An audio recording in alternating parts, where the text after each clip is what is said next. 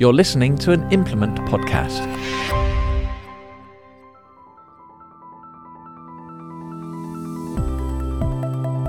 Velkommen til vores uh, spritnye podcast, The Human Firewall. Jeg hedder Christian Løkke Rasmussen, og jeg er softwareudvikler, som er blevet kæmpe læringsnørd. Og jeg hedder Lasse Prost, og jeg er en adfærdsnørd, der er gået all in på datasikkerhed. Og vi er totalt trætte af at høre om, hvordan mennesket er det svageste led. Vi er overbevist om, at det, som andre kalder menneskelig fejl, i virkeligheden er designfejl. Ja, og vi arbejder tæt sammen hver dag i Implement Consulting Group med at bringe adfærdsdesign og digitale platforme og nye læringsmetoder ind i træning af medarbejdere. Men hvordan rykker vi på den konkrete adfærd? Lige præcis. Og i denne podcast taler vi derfor med nogle af de sejeste mennesker rundt om i verden, øh, der på hver deres måde ved noget om at skabe veje adfærdsændringer i organisationer. Ja, vi vil simpelthen finde ud af, hvordan man styrker organisationers sikkerhed gennem medarbejderne. Vi vil finde nøglen til at aktivere den menneskelige firewall, så mennesket igen kan blive det stærkeste liv. Så her i vores øh, andet afsnit stiller vi skarpt på digital sikkerhed som et antropologisk fænomen. For selvom øh, cyber- og informationssikkerhed handler rigtig meget om teknologi, så skal forretningen og organisationen også være med. Nemlig, altså i folk i udviklingsafdelingen for eksempel har fokus på produktsikkerhed, og folk i IT sørger for, at din PC kører. Men hvem har ansvaret, når produkterne kommer på nettet? Og hvordan sikrer vi, at de ved, hvad de skal gøre, og at de rent faktisk gør det?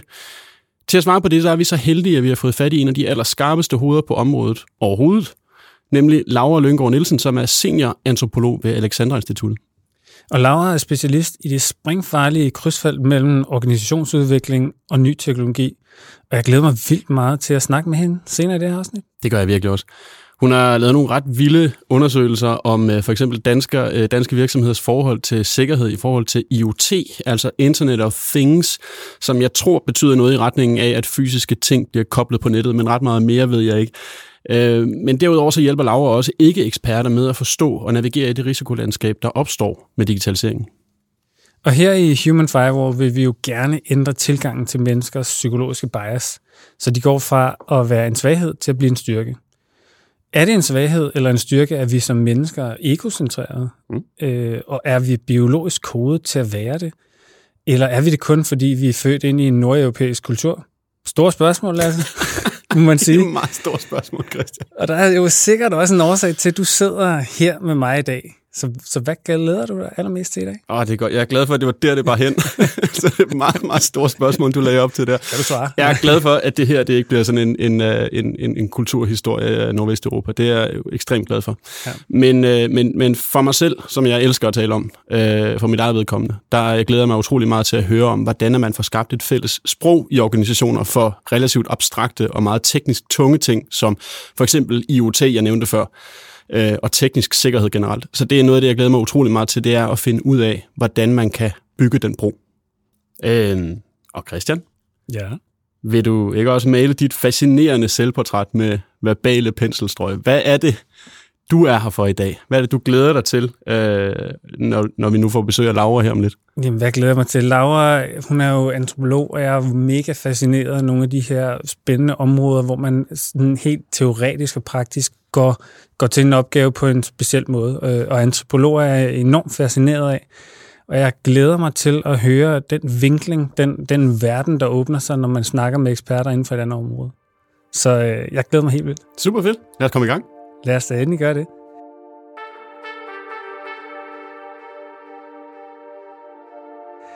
Det er vores øh, andet afsnit. Det er det. Det er, det er simpelthen vores andet afsnit. Nummer dos. Denne gang på dansk og spansk. Si, senor. Øh, og i dag skal vi tale om, hvordan alle vi ikke-eksperter forstår og navigerer i det risikolandskab, der opstår med digitalisering. Og hvordan vi hjælper eksperterne med at forstå ikke-eksperterne. Ja, for når alting lige pludselig er koblet op på nettet, øh, altså dit køleskab derhjemme og ventilationsanlægget på jobbet, så kan, det fremmede bryde, så kan fremmede mennesker bryde ind uden overhovedet at møde op på adressen. Det er fordi, det, det fysiske smelter simpelthen sammen med det digitale. Og det er jo super svært at få øh, hovedet rundt om. Altså, det er vildt abstrakt. Øh, og selv for os, der arbejder med data, datasikkerhed øh, til dagligt. Så spørgsmålet er, hvordan søren vi egentlig hjælper dem, der ikke har tid til at sætte sig ind i det, og bare gerne vil gøre deres arbejde med at opføre sig sikkert. Hvordan bygger vi bro mellem de tekniske anbefalinger og den virkelighed, som virksomhederne står i? Så det har vi heldigvis øh, Laura Lyngård Nielsen til at hjælpe os med i dag. Og Laura er uddannet i øh, etnografi og antropologi fra Aarhus Universitet, og i dag er hun senior antropolog ved Alexandra Instituttet, hvor hun har været de seneste øh, otte år. Her arbejder Laura tæt sammen med tekniske eksperter i øh, det, der hedder People, Technology and Business Lab, for at forstå og hjælpe små og store, mellemstore virksomheder med deres udfordringer med digital sikkerhed, og hendes job er at inddrage de menneskelige og organisatoriske perspektiver, som hun mener er afgørende for at lykkes med sikkerhed i praksis. Og så er hun i øvrigt også en øh, ret populær foredragsholder om IoT-sikkerhed. Så velkommen til Human Firewall, Laura. Du er med os live via Teams på en forhåbentlig stærk og sikker internetforbindelse hele vejen fra Aarhus. Hvordan står det til? Kan du høre os? Ja, det kan jeg. Jeg er klar igennem. Dejligt. Det er godt at have dig her. Vil du ikke fortælle en lille smule mere om, hvordan du havnede som antropolog øh, i, øh, i Alexandra Instituttet, og hvad du laver i dag? Jo, det kan du tro. Øhm, jeg øh, startede som sagt heroppe for, for otte år siden, hvor at, øh, jeg faktisk var i praktik i det, der dengang hed Smart City Labet. Øh, så det er, jo, øh, det er jo også lidt øh, ind omkring IoT, men det var meget sådan fra energivinklen. Og så, øh, så har jeg egentlig ligesom, så udvikler tingene sig, og så begynder man at arbejde sammen med nogle andre, og så har jeg de sidste små fem års tid arbejdet med cybersikkerhed fra forskellige vinkler, men altid omkring det her med organisationer og hvordan de håndterer sikkerhed. Så det kan både sådan være sådan det, vi kalder operationel sikkerhed omkring jamen, det at have øh, sikkerhed i den daglige drift, øh, sådan noget som firewalls og hvordan øh, folk opfører sig og sådan noget. Det kan også være, vi har også arbejdet med, med GDPR, lige da det var, øh, var et nyt dyr. Men jo så også det her med, når virksomheder er dem, der, der udvikler produkterne og skal sørge for at få noget sikkerhed ind i det. Ja. Ej, hvor godt. Og du nævner altså GDPR, det er jo også en af vores øh, personlige øh, hjertebarn. Og så, vi, vi stiller egentlig alle øh, vores gæster det samme spørgsmål, og nu snakker du selv øh, lidt om øh, energi, men, øh, men Laura, sådan bredt forstået, hvor finder du din energi henne? Altså man kan sige, det er i hvert fald, det jeg synes er mega fedt ved at arbejde et sted som Alexander Instituttet, det er, at øh, det er så tværfagligt, som det er. Mm. Så det er en samling af folk, som er sindssygt nørdet og dygtige ned i øh, det, vi nu hver især er dygtige til. Og så, så, så det er hele tiden sådan, det er hele tiden nyt, og det er hele tiden udfordrende, fordi vi, sådan, vi dykker ned i nogle ting, og så, altså, så, så det, vi får lov til virkelig at, øh, at bruge vores faglighed og, og, og udfordre hinanden på tværs, og så samtidig så har vi det her benspænd, fordi vi er Øh, altså man kan sige, at vi er en forskningsinstitution, men med et anvendelsesorienteret fokus, mm. så det vil sige, alt hvad vi laver, det skal altid blive til noget, der giver mening ude i en virksomhedskontekst. Så det der ekstra benspænd, synes jeg virkelig, virkelig også er fedt. Jeg har for eksempel her øh, de sidste par år arbejdet med, lavet en større undersøgelse omkring IoT-sikkerhed i danske virksomheder. Det blevet til en rapport på 100 sider, men det bliver altså også til en model med fire kasser. Ej, godt. Og, det, og, og netop som du siger, altså både få tid til at nørde, men også se anvendelsen af det. Altså tage det ud i ja. virkeligheden. Ja, lige præcis. Det er da et fantastisk spændingsfelt. Og vi arbejder jo rigtig meget, man kan sige, ude i virkeligheden, men vi er jo også så begejstrede for, at vi får lov til også at lave det her podcast, og, og få lov til at nørde og snakke med nogle øh, personer som dig. Tak for det, øh, den, den uddybning af, hvor du finder din energi. Ja, helt sikkert. Tak.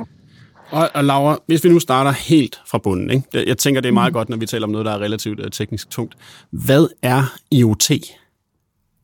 Ja, IoT det er øh, sådan helt basalt set, kan man sige, det er øh, en fysisk ting, som har en, en internetopkobling. Så det vil sige, det er en eller anden enhed, som kan øh, sende data, som kan modtage data. Øh, og det, øh, det er sådan noget, som Øh, Øh, igen startede med at være sådan rimelig øh, nørdet og obskurt øh, der de, de tidlige dage, da jeg var heroppe, og så til noget, som egentlig har snedet sig ind rigtig mange steder i vores hverdag, uden at vi nødvendigvis tænker over det. Så hvis man for eksempel har et smartwatch, generelt alt, hvad der starter med smart, øh, det vil typisk være IoT. at står for Internet of Things, så det er det her med, at ting kommer på nettet. Det kan også være, at man har en... Øh, en internetopkobling i sin bil, eller at man har nogle termostater, som er på nettet, og så kan man kommunikere med dem via en app.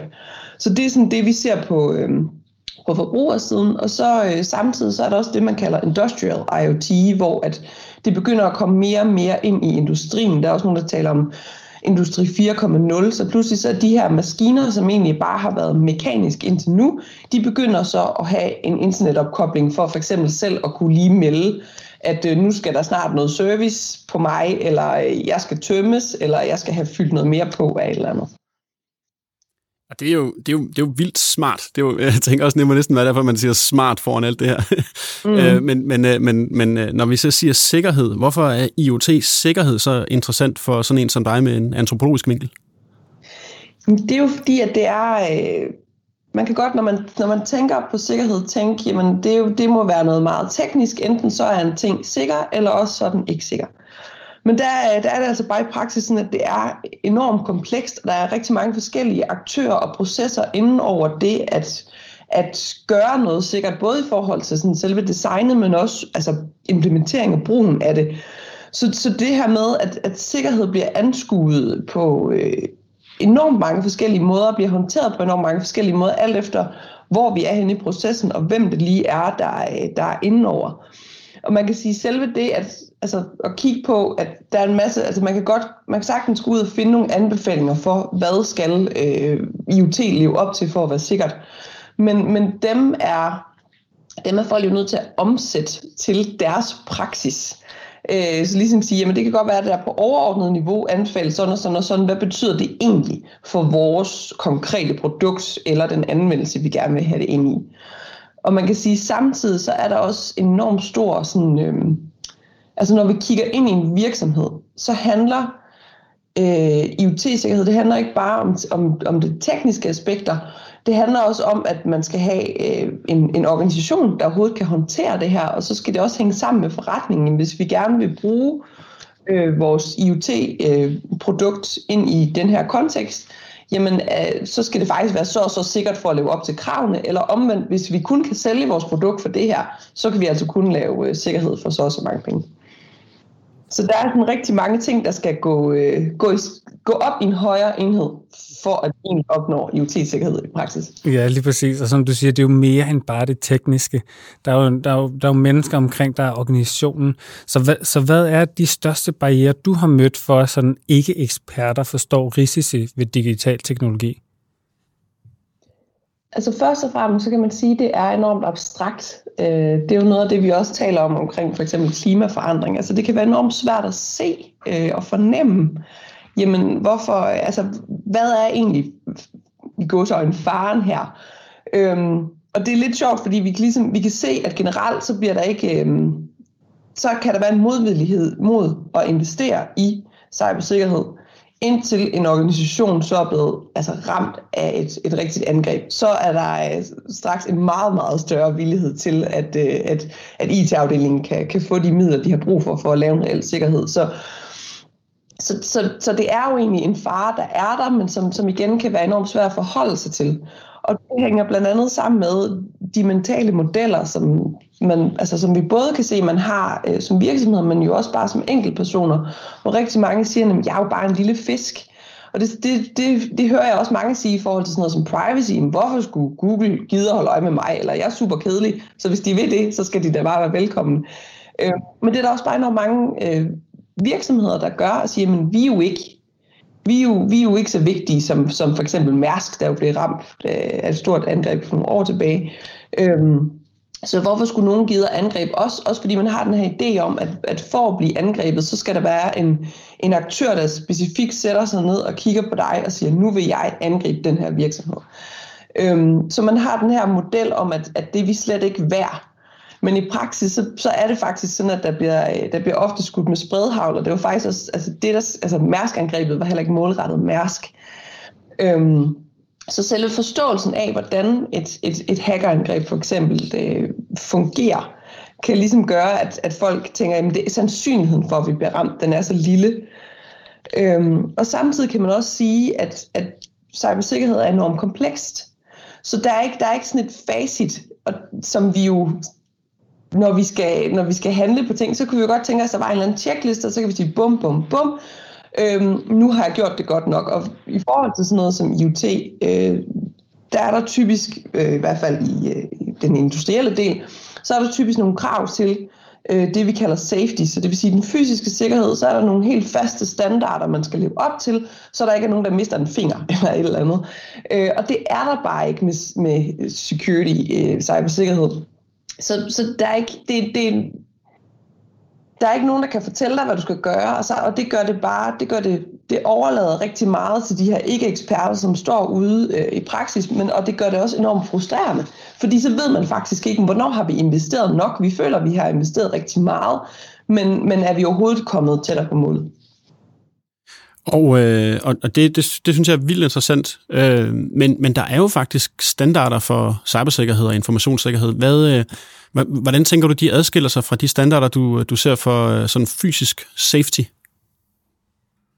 Jamen det er det her med, at, at man skal have, øh, at det skal være nogle, nogle standarder, som er sådan, altså alment, øh, altså som, som er gængse som alle er enige om, at hvis du lever op til den her, så er det godt nok. Så hvis vi ser på IoT for eksempel, så siger rigtig mange af de virksomheder, jeg har talt med, de siger, at der er ikke den her standard. Øhm, nogle kunder, de siger, at vi gider slet ikke, altså vi skal slet ikke have sikkerhed øh, ind i vores produkter lige meget, og der er nogle kunder, der siger, huha, øh, det I vil gøre der, det er slet ikke sikkert nok, og så hiver en eller anden standard ind. Så i hvert fald på IoT-området, der er der nogle standarder på vej, men der er ligesom ikke den der, hvor at, at øhm, igen den endegyldige standard. Så det vil sige, at rigtig mange virksomheder ender med at bruge krudt på, hver gang de får en ny kunde eller skal ind på et nyt marked, så er de nødt til at lave nogle tilpasninger og bruge øh, en del sådan, altså sætte sig ned og snakke med deres kunder om, jamen, hvad er egentlig behovet, hvad er use casen her, og hvilke sikkerheds øh, krav, eller hvilke krav stiller det så til sikkerheden i produktet. Ja, så det bliver meget ad hoc egentlig, altså sådan fra ja. gang til gang, og, og, og så skal man ligesom tage stilling til den enkelte sag for at finde ud af, hvad, hvilket sikkerhedsniveau man skal have i forhold til sine IoT-produkter. Ja, lige præcis. Og så kan man også sige, altså selve altså standarder som sådan er jo også noget af, det er jo komplekst, det er jo kæmpe arbejde rent faktisk at blive certificeret efter en standard, og så er der alle mulige udfordringer omkring det med, kan vi så overhovedet lave en opdatering, eller lever vi så ikke længere op til standarden.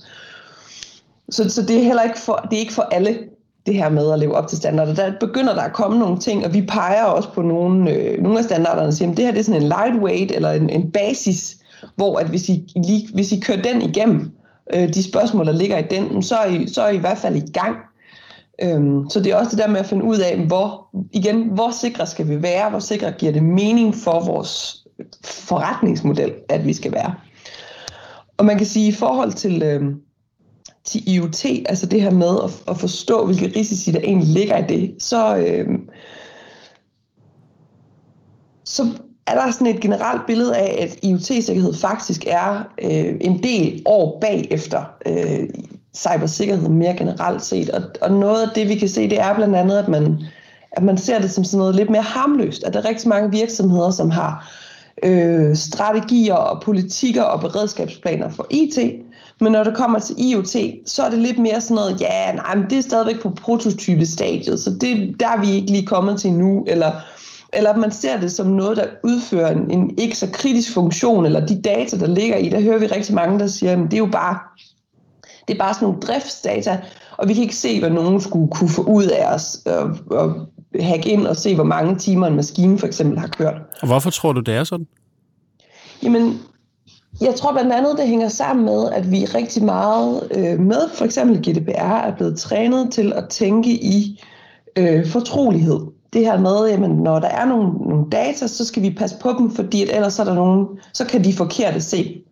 Men der taler man jo inden for informationssikkerhed om den her CIA triad, som, altså confidentiality, integrity, availability. Og, og der skal vi også lige have tænkt rundt i de andre hjørner og sige, jamen integritet, hvis du begynder at basere dit, din forretning, dine produkter på, at der kommer nogle data ind. For eksempel, at vi siger, at vi afregner efter, hvor mange timer maskinen har kørt frem for, at du køber den af mig. Jamen, så skal jeg jo kunne garantere, at det er nogle korrekte data, vi afregner på. Øhm, eller selvfølgelig, hvis de skal puttes ind i nogle machine learning modeller osv., så, så for at de fungerer efter hensigten, så skal det selvfølgelig være korrekt. Og availability, tilgængelighed, jamen,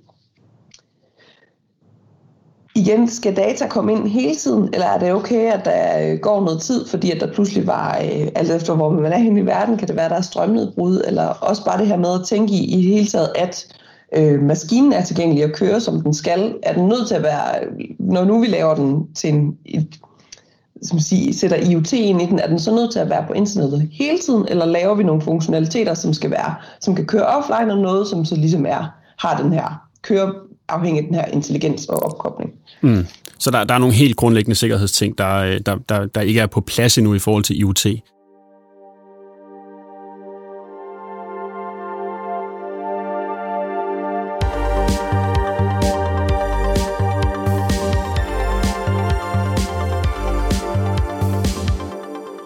Adfærdsvidenskaben er fyldt med spændende indsigter om menneskers adfærd. Men nogle gange så bliver vores teorier tilbagevist eller nuanceret.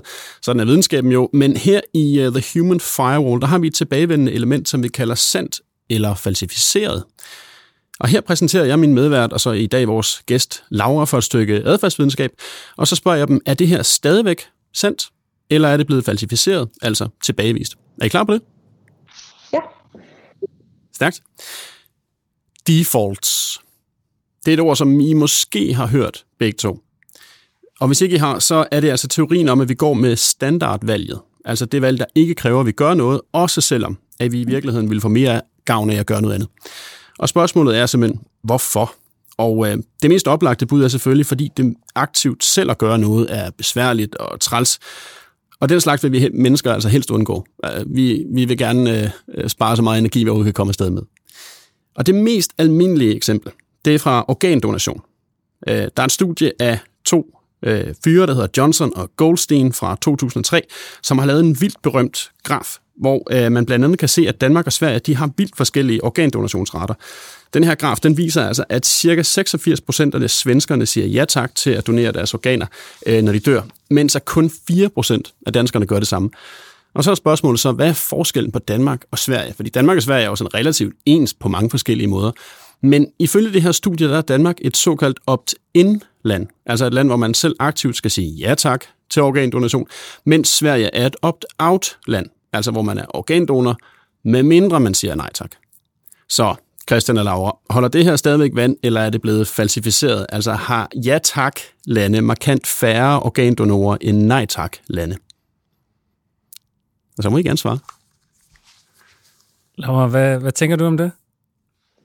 Jamen, det er lidt irriterende, fordi jeg synes, jeg har, øh, jeg synes, jeg har læst noget med, at det faktisk var blevet tilbagevist, men jeg kan simpelthen ikke huske, hvad det så var, man havde fundet ud af. Oha. Jeg synes, jeg havde set et eller andet med, at det var sådan en lidt for simpel forklaring.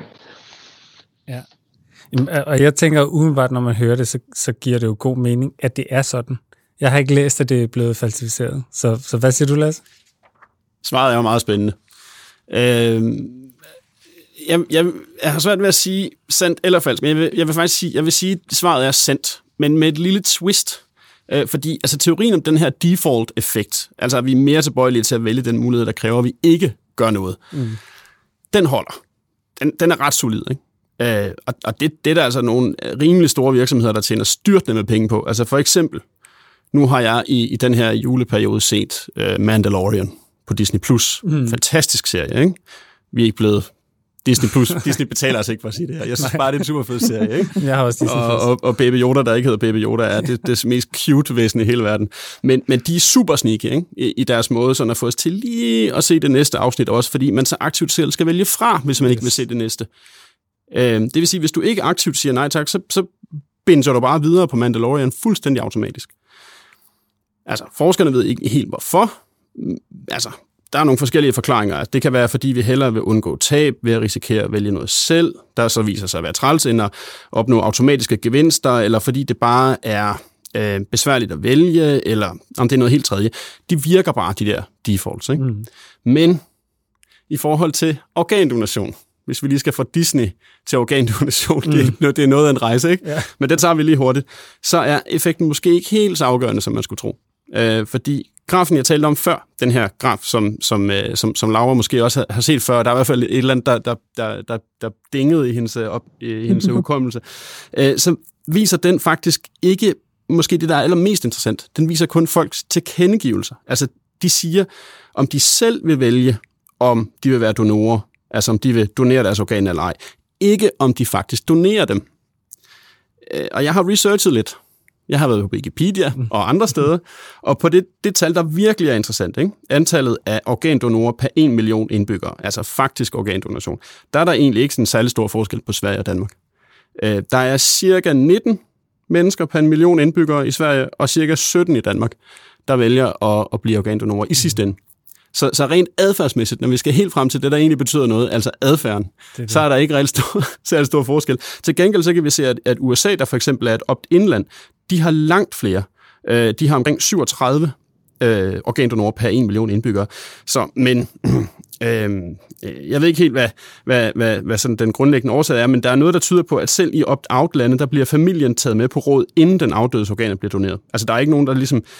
Der er nogen, der på et tidspunkt skal træffe et valg, uanset om det er opt-out eller opt-in.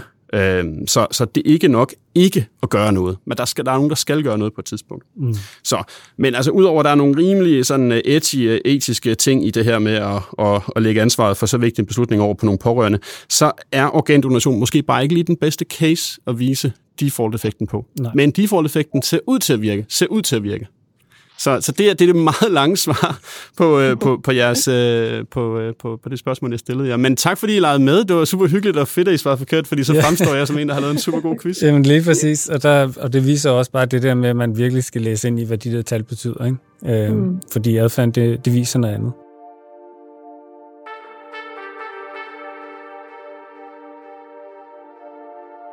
Her i øh, vores podcast, der kan vi jo rigtig godt lide at snakke om teorier og visioner, øh, men vi kan jo endnu bedre lide, når det bliver helt konkret. Så vores lyttere sidder sikkert også på kanten af stolen eller cykelsædet for at finde ud af, hvordan vi løser udfordringen med at bygge bro mellem eksperter og ikke-eksperter, og overbeviser ledelsen om, at det er fuldstændig afgørende med strategisk fokus på IoT-sikkerhed.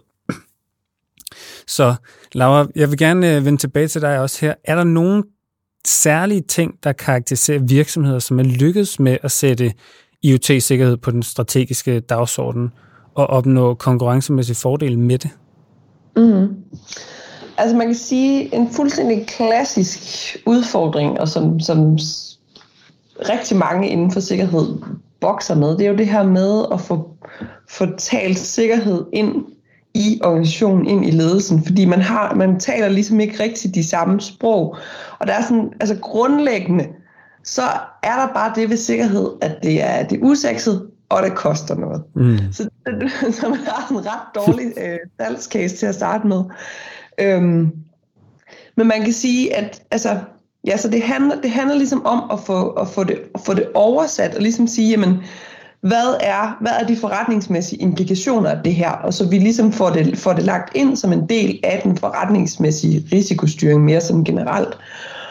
Og, og der kan vi bare se, at, at sådan noget som at kunne, øh, altså, at kunne forklare øh, sikkerheden og forklare, jamen, hvad er det for nogle øh, hvad er det for nogle konsekvenser, der kan være af det, men også hvilke muligheder ligger der i det, både sådan internt, men jo også til kunderne, og ligesom sige, jamen, hvis, hvis vi opgraderer vores øh, produkt til at være så og så sikkert, så kan vi rent faktisk begynde at sælge det ind i nogle andre use cases, end, end vi hidtil har kunnet, eller end vores øh, konkurrenter kan. Og for, altså for ligesom, at man kan, kan holde det her ved lige, så er det virkelig vigtigt, at, øh, at det bor et sted i organisationen, at man får det forankret. Og det kan være, at og både sådan, alt efter altså, hvilken type og størrelse organisation man, man er, så kan det være, at det er en person, der har det her fokus, eller det kan være, at det ligger i nogle processer, så vi sørger for, at det får vi altid taget stilling til øh, løbende. Mm. Det kan også være, at der er et øh, team, der sidder med det, fordi vi, vi har nogle forskellige siloer, der skal, der skal spille sammen. Øhm, og jo så også bare på grund, at det er forankret op hos, hos ledelsen, så de er med til at sige, træffe til- og fravalg. Og, og ligesom, at altså, sikkerhed er som sagt aldrig absolut. Så, så der er jo også noget med ligesom at sige, hvor, vi, hvor vil vi gerne ligge, og hvornår, øh, hvornår accepterer vi den, det, vi kalder en restrisiko. Mm.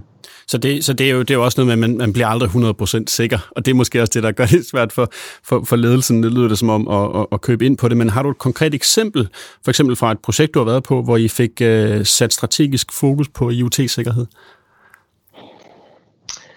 Nej, altså nu har jeg ikke lige, øh, jeg har jo mere sådan haft den, den undersøgende, afdækkende rolle. Og, og der, der er i hvert fald nogle af dem, jeg kan høre, der er lykkedes med det. Der er, øh, altså dels er der, altså hvor jeg har talt med en, en mindre virksomhed, hvor de virkelig havde den her øh, ildsjæl, som formåede at, at tale ind til ledelsen, men også var, var ham, der kunne, kunne implementere det i praksis, kan man sige. Øhm, og hvor de så også, de havde så haft nogle skræmme eksempler, øh, altså hvor at ledelsen måske havde synes, han gik lidt for langt, men så havde de faktisk en kunde, som endte med at sende det ned på deres sikkerhedslab i Schweiz eller et eller andet, og, og kigge på, om er der egentlig noget med det her, hvor han jo så var enormt lettet øh, efterfølgende. Men vi ser også, at nogle af de sådan, større virksomheder, hvor man, altså, fordi hos ham, han kunne ligesom håndholde det rundt til hele udviklerteamet, de var ikke mm. flere end det. Mm. Men i nogle af de større virksomheder, at man simpelthen tager en eller anden, lige så vel som med alt muligt andet, man skal styre, en eller anden form for governance-model, så vi sørger for, at vi taler det samme sprog, når det kommer til sikkerhed. Og det er noget af det, som er sådan grundlæggende svært i de her år. Det er det der med, at, eller man kan sige, der hvor vi er nået til med sikkerhed. Sikkerhed er noget, der bliver talt enormt øh, teknisk om, Øh, og der var en, der sagde meget fint til mig, at hvis du spørger øh, 10 udviklere og 3 arkitekter, hvad sikkert er, så får du 13 forskellige svar. Samtidig med, at det jo så er svært at tale, tale sådan samme sprog som, som forretning og som kunderne. Mm. Så det der med at have nogle modeller, eller nogle checklister, eller et eller andet, hvor man kan sige, det, det er i hvert fald her, vi er eller at forstå, jamen, øh, hvis vi har det her device, som ligger på et niveau 3, så dur det ikke, at det over en anden afdeling pludselig bliver brugt på niveau 4 use case. Så, så ved at tage sådan en eller anden form for rammeværk og sige, det er det, vi, det, er det, vi går med, mm. så, øh, så bliver det nemmere at kommunikere om det, både øh, horisontalt, men også vertikalt i organisationen, så ledelsen ligesom også begynder at få, få sat nogle, nogle begreber og nogle størrelser på. Ja, lige præcis. Ja. Så, så det, jeg hørte dig sige, altså det er jo både, det er både forankringen og, og ligesom bare ind fra, fra ledelsen, og så samtidig forankringen ud af organisationen, som egentlig er, er måske omdrejningspunkt om en eller anden form for kommunikation eller sprog, sådan så vi også bare kan begynde at snakke om det her øh, og forstå ja. hinanden. Lige præcis. Yes. Og så er det jo sådan med det, at, øh, at sikkerhed, det er altså bare noget, man er nødt til at arbejde med løbende. Mm.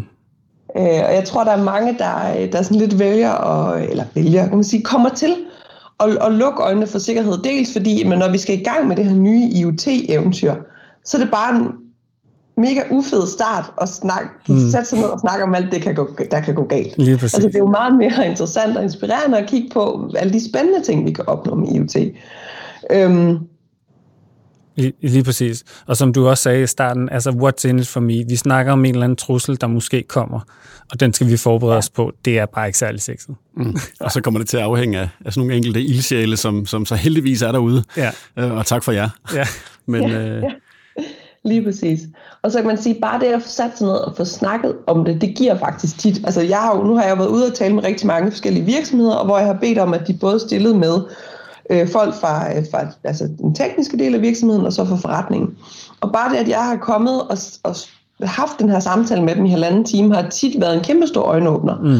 Så, så, så det er jo sådan den, den gode nyhed, det er, at jeg, første skridt, det er simpelthen at få taget, taget aktiv stilling til det. Altså det kan, vi, det kan vi se, at det gør en kæmpe stor forskel, hvorvidt man siger, jamen det er ikke, Altså fordi man kan sige, du kan, du kan ret let købe et IoT-device hos en underleverandør, så er du sådan set i gang. Mm. Og det er der nogen, der vælger at sige, så, så er sikkerheden nok som et teknisk feature indbygget i det der device, og så forholder vi os ikke til det. Og, og der kan vi ligesom se, at der sker der en meget stor sådan, spring i modenheden ved, at man, at man tager det ansvar, tager det ind og tager det på sig, og siger, at det her det er simpelthen noget, vi skal forholde os til. Og, og typisk så sker der også det, at, at netop når man så samler folk øh, og, og har den her lidt mere strukturerede samtale omkring sikkerhed og risiko, så er der faktisk, så kan man selv, uden at være sikkerhedsekspert, få øje på nogle steder, øh, nogle potentielle huller, men, men ofte også nogle, nogle, øh, nogle rimelig sådan lavt hængende frugter i forhold til, hvordan vi løser det. Så for eksempel så har jeg oplevet, at der var nogen, der sagde, at vores kunder burde egentlig sætte en firewall bag det her device, som vi sætter op, fordi mm. ellers så, så de, giver det bare en indgang for, for både os og for vores underleverandør. Men det havde de faktisk ikke lyst til, at, eller Jeg tror, at teknikerne havde tænkt, det skal vi sørge med at ikke sige til kunderne, fordi det lyder ikke så tjekket. Hvor at jeg tror, at, at for retningsudviklingen, da de hørte det, så, var det, så gav det pludselig nogle nye tanker til, hvad er det egentlig for en, for en kommunikation, vi skal have med kunderne, når vi begynder at sælge den her nye type af devices, og hvor kunne det være fint selv at være dem, der kommer og siger det proaktivt, i stedet for, at der pludselig er gået noget helt galt, mm. og det så vi, at, at vi ikke har taget det ansvar på os.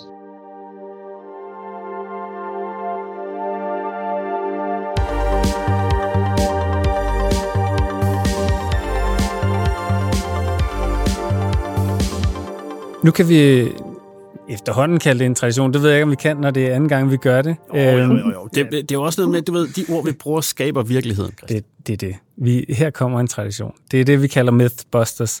Øhm, og vores producer Magnus, som sidder her ved siden af os, han insisterer på, at vi også får lidt, øh, får lidt taletid i de her øh, podcasts. Så, så det er vi jo glade for. Og nu hopper vi på hovedet ned i øh, læringspoolen. Plask! Kan vi sige. Øhm, lad os kigge lidt på, hvad der skal til for at omsætte læring til adfærd. Fordi når vi snakker både om, øh, om sikkerhed og, og mange andre områder, så er det jo det her med, når vi skal lære noget, når vi skal nogen til at gøre noget nyt, så kigger vi jo rigtig meget på, hvad sker der egentlig adfærdsmæssigt? Hvordan overfører vi det her, øh, den nye viden eller den læring? Og når vi netop snakker om bæredygtig sikkerhedskultur, handler det jo netop om at skabe ny adfærd. Øh, og denne gang vil, vil vi, eller jeg vil rigtig gerne kigge på det, der hedder transfer det er, det, er, det er et lidt nørdet læringsbegreb, men transfer handler egentlig om at omsætte læring til adfærd. Så når du nu har omprogrammeret dig lidt, hvordan overfører du det her, hvordan bringer du det ud i den kontekst, som, øh, eller den arbejdsvirkelighed, du har, og rent faktisk får gjort noget andet. Øhm, så det handler om at anvende læring, viden og kompetencer. Så Lasse og Laura, myte eller ej, er træning den vigtigste faktor for, at læringstransfer sker? Uh, det er et godt spørgsmål, Christian. Har, har du et bud på det, Laura? Må man spørge ind til, hvad der menes med træning? det er et godt spørgsmål. Det må man gerne. Det er, det er når vi, man kan sige, træning bliver ofte set som det her, vi afholder en eller anden form for forløb, hvor vi øh, uddanner, vi giver et nyt vidensniveau, vi træner praksis osv. Så, videre. så det er en eller anden måde, hvor man ligesom kan sige, en, faciliteret af en træner. Lad os, lad os tage udgangspunkt i det. Så, så det er noget med, at man, man er ikke i en arbejdssituation, man er, man er et andet sted, på kursus eller, Lige præcis. Isoler... eller inde i noget e-læringsmodul eller sådan noget. Lige præcis. Hmm. Men man afprøver også den nye viden, man får, så det er ikke bare sådan, at der bliver hældt på. Ja, ja, det kan man sagtens, mm. yes. Okay. Ja. Jamen altså, jeg, jeg er lidt tilbøjelig til at sige, at den er ret vigtig, men om det er den vigtigste, det er jo, det er jo et problem. Jeg ved ikke rigtig, hvilke andre faktorer der er. Men, Nej, men, og hvis, og hvis jeg, kan jo, jeg kan jo give jer det, det er baseret på, på et forskningsstudie.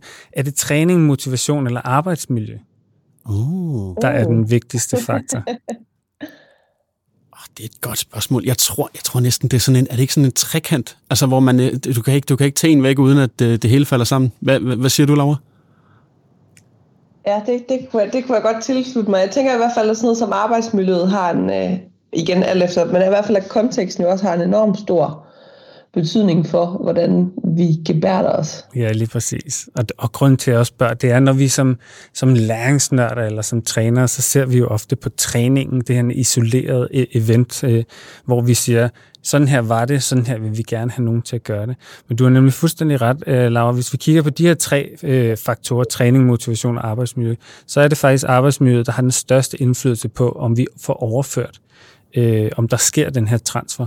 Og det er baseret på et studie, som, hvor man har kigget 15 år tilbage i, øh, i forskningen øh, og kigget på, så hvad er der af de her faktorer, man har ligesom bundlet inden for de her tre, træning, motivation og arbejdsmiljø. Og der ser man bare, at arbejdsmiljøet op til 45 procent i forhold til træning af 20 procent har en større indflydelse og når vi snakker arbejdsmiljø, så er det sådan noget som mulighed for anvendelse. Om træningen kommer på det rigtige tidspunkt, op til du skal bruge det. Er der opbakning fra ledelsen? Har vi support for vores kollegaer osv.? Og det, det får mig også til at tænke på, på det, du sagde til at starte med, Laura. Det her med, at sikkerhed er det her svære begreb, fordi vi skal egentlig uddanne os eller bruge det eller forholde os til det, før der sker en trussel. Og det er jo det her, mm. altså, er det, er det relevant for dig? Kan jeg anvende det? Skal, bliver jeg også trænet og lært øh, om noget, når jeg skal bruge det. Og bare det der, hvis det ikke er relevant eller i øjeblikket, så har det altså stor betydning for, om vi, om vi rent faktisk får det, får det anvendt. Ja, vildt. Ja. ja. Så tak, fordi I lige vil gå ind i, øh, i den lille leg med mig. Ja, selv tak, Christian. Det, var, det synes jeg var også spændende.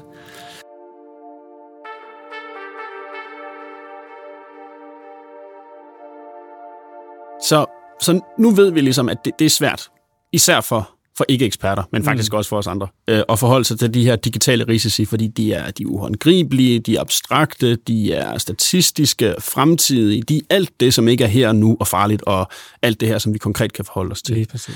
Og vi ved også, at vi skal tage organisationens og forretningens og den enkelte medarbejders perspektiv seriøst, hvis vi skal lykkes med at sikre organisationers IoT og andre teknologier mod insidertrusler og hackerangreb udefra, når de er koblet op på nettet. Men, men vi ved også, at det kan være super svært at skabe en tilstrækkelig IoT-sikkerhed, når det ikke ligefrem er, som Laura har sagt flere gange, at det, der står øverst på bestyrelsens dagsorden, det er ikke ligefrem det, ledelsen har fokus på lige nu og her. Så, så Laura, hvis vi nu kigger ind i, øh, i, i den imaginære krystalkugle, vi har foran os her, lad os sige 10 år. Hvad er så din vision? Hvor er danske virksomheder i forhold til IoT-sikkerhed om 10 år, hvis du fik lov til at bestemme? Um, altså nu er jeg jo øh, ikke tekniker, så øh, altså jeg vil sige, at det, det første og vigtigste skridt, øh, det er at få taget aktivt stilling til sin sikkerhed, og få, altså at få taget informeret stilling til det, så man netop ikke lukker øjnene. Og der, der kan man sige, der tror jeg så altså faktisk, at en del af mine tekniske kolleger vil være, vil være enige, fordi at de jo netop også plæderer for den her tilgang med, at man, man, øh, man laver en risikovurdering. Fordi igen, du bliver aldrig fuldstændig sikker, og der findes, altså du kan bruge masser af penge på alle mulige forskellige sikkerhedstiltag, så det handler ligesom om at få sagt, hvor er vi henne? Hvor bør vi være henne, og hvordan kan vi komme derhen? Hvad giver det mening for os at bruge penge på? Fordi der er jo ikke nogen, der, øh, der ønsker at, øh, at bruge altså sikkerhed for sikkerheds skyld, giver jo ikke mening for nogen. Men man kan sige, så, så det der med, at, at, at sikkerhed ikke er noget, man, man lukker øjnene for, men er noget, som, som rent faktisk er øh, en del af den strategiske dagsorden, det synes jeg kunne være et rigtig godt sted at være om 10 år. Det, det synes jeg er et vildt godt svar. Øh, og, og, og det går lige op for mig, at det er jo faktisk det er en perfekt brug for organdonationer hertil, ikke? fordi det, det, det fungerer ikke. Hvis ikke man tager aktivt stilling, så, så, så, så, så når man ingen vejen. Men, men Laura, hvad skal være sandt for, at vi når dertil, hvis vi nu skal se på helt kort sigt? Altså, hvad kan vi gøre i morgen? Altså, det vi kan gøre i morgen, det er, at vi kan sætte os ned og snakke sammen. Og, øh, og typisk, især med, med IoT, så, så er øh, den viden, man har brug for, den er, og kompetencen er typisk fragmenteret ud i organisationen, fordi det er sådan en sjov hybrid-teknologi, som, som ofte går på tværs af de funktioner, man har haft tid til. Så det her med at få sat de rigtige mennesker ind i et rum og, øh, og, og tale om det, det, det, det anbefaler jeg generelt, at sige, men allerede i morgen lige præcis, altså gå hjem og gør det fordi det er virkelig et godt første skridt for at få, få krasset det her. Jeg har endnu ikke oplevet, at der ikke var nogen, der opdagede nogle ting, de ikke havde tænkt over før. Og for eksempel bare det at overskue sit system er, øh, altså der, selve, tit er der ikke nogen, der har et billede af hele systemet. Altså, så, så det der med at få sat sig sammen og begynde på det. Mm. Og, og hvis vi nu skal, skal, skal skrue lidt på, øh, på, på den kikkert, vi har her, så og, over på sådan fra kort sigt til mellemlang sigt, altså fra i morgen til om et halvt år, hvad, hvad, kan, man, hvad kan man så gøre der, tror du? Altså så kan man sige, så, så, så tænker jeg, at det, det er godt at begynde at få noget, få noget input, altså fordi at det her med at have Altså hvis vi kigger på små og mellemstore virksomheder, så har man jo typisk ikke en sikkerhedsekspert siddende. Så det der med at, at få fordi man kan sige, at det første skridt, det er jo det her med, bare med sin egen bedste viden, at sige, hvor, hvor ser vi nogle faldgrupper? Og så er det næste skridt, det er at få noget input, enten i form af, at man selv tager på nogle kurser eller noget videndeling, eller ellers hiver en eller anden ind, der ligesom kan, kan hjælpe med at kigge rundt og sige, okay, hvor er det så, man bør sætte ind? Altså, hvor, er, hvor skal vi have løftet øh, bundniveauet, og hvordan kan det så, øh, hvordan kan det udføres. Det kan også være, at der er nogle ting, hvor man siger, at det skal vi ikke selv. Altså, fordi der var også der var en, der sagde til mig, at jeg er så lille en virksomhed, og jeg skal både være arkitekt og udvikler og reviewer. Mm. Øh, men nogle gange så kan det være godt nok at sige, at lige den her sikkerhedskomponent eller et eller andet, der skal vi være sikre på, at, øh, at det er bygget helt ordentligt, eller at vi lige har fået nogle, enten at man har fået nogle andre til at hjælpe med at udføre det, eller at man så har noget review på, så man får nogle andre øjne på de ting, man gør. Hvis vi nu skal skrue frem til, til, til sådan en lang sigt, øh, sådan femårsplan, hvordan, øh, hvad, hvad skulle den involvere? Altså, så er det, at man begynder at have noget, noget styring med sin sikkerhed, så man netop sikrer sig, at det ikke kun er, når man har ringet til, til ham, sikkerhedseksperten, eller hende, sikkerhedseksperten, at man får kigget på det, men man, at man har en eller anden, et årsjul, eller øhm, governance-model eller lignende, som, som netop også får skabt det her, det her sprog, men også gør, at, at det er at sikkerhed er noget, der udvikler sig med produktet og med øh, trusselsbilledet, altså så med teknologien i det hele taget. Tusind tak for det, Laura. Øh, og jeg tror faktisk, det, øh, det markerede nærmest det, det sidste spørgsmål, vi havde til dig. Tusind tak for det.